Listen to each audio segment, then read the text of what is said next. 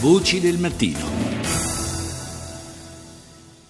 Ieri è stato dunque firmato l'accordo tra le due maggiori fazioni libiche, un passaggio certamente significativo del quale parliamo stamani con eh, Yunis Taufik, giornalista e scrittore, autore di La ragazza di piazza Tahrir. Buongiorno Taufik. Eh, buongiorno a voi.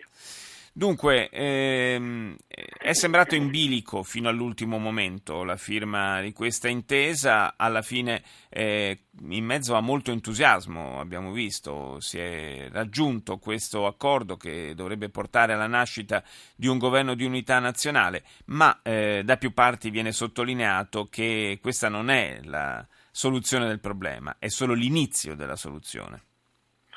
Sì, anche perché una parte de, dei due parlamenti non sono ancora eh, messi d'accordo su questa eh, iniziativa per finire eh, il conflitto che sta affliggendo la Libia eh, da qualche anno. E dunque eh, oggi abbiamo eh, una sorta di governo che eh, ha come eh, Presidente del Consiglio un personaggio dell'ovest della, della Libia con due eh, vice eh, e poi eh, questo Consiglio che dovrebbe poi portare la Libia verso la riconciliazione è composto da nove persone. È eh, un lavoro molto lungo e molto difficile, ma il fatto più importante è che comunque c'è una sorta di intesa.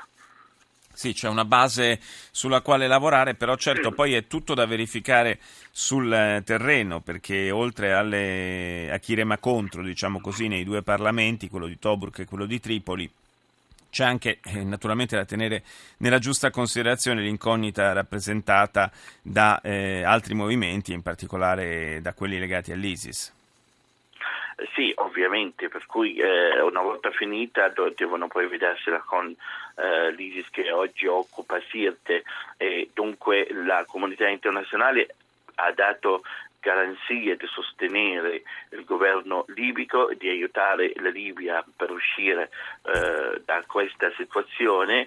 E eh, i libici oggi hanno bisogno di questa questa garanzia e penso che sono arrivati anche loro, come lo sarà anche in Siria, eh, a un punto di eh, non poter più andare avanti con questi conflitti, questi massacri e il popolo libico stesso ha bisogno di eh, tranquillità e di sicurezza per poter eh, ritornare a ricostruire la, la, la, la Libia. Sono passati cinque anni dalla, dall'inizio della cosiddetta primavera araba. Eh, a pensarci sarà perché sono successe tante cose e per la verità non molto positive la maggior parte, ma sembrano di più.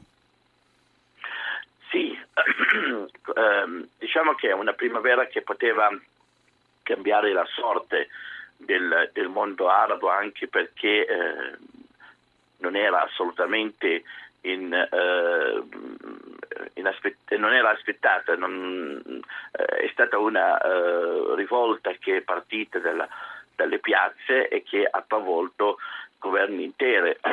Purtroppo è stata da una parte rubata eh, dal popolo, eh, dall'altra parte è stata un po' anche eh, modificata, eh, dall'altra ha portato eh, tra virgolette disgrazia ai popoli.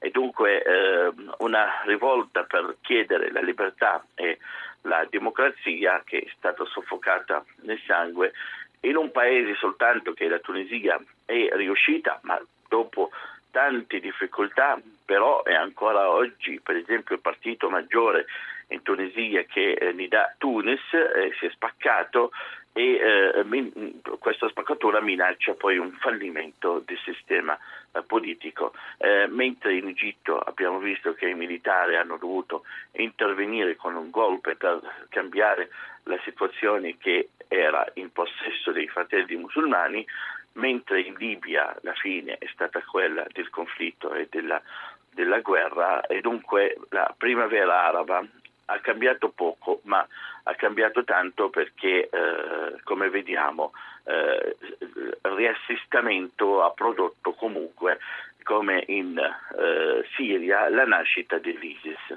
Certo, quindi appunto dicevo da allora sembrano trascorsi davvero più di cinque anni per quanto è cambiata la situazione complessivamente. Grazie a Yunis Taufik per essere stato con noi.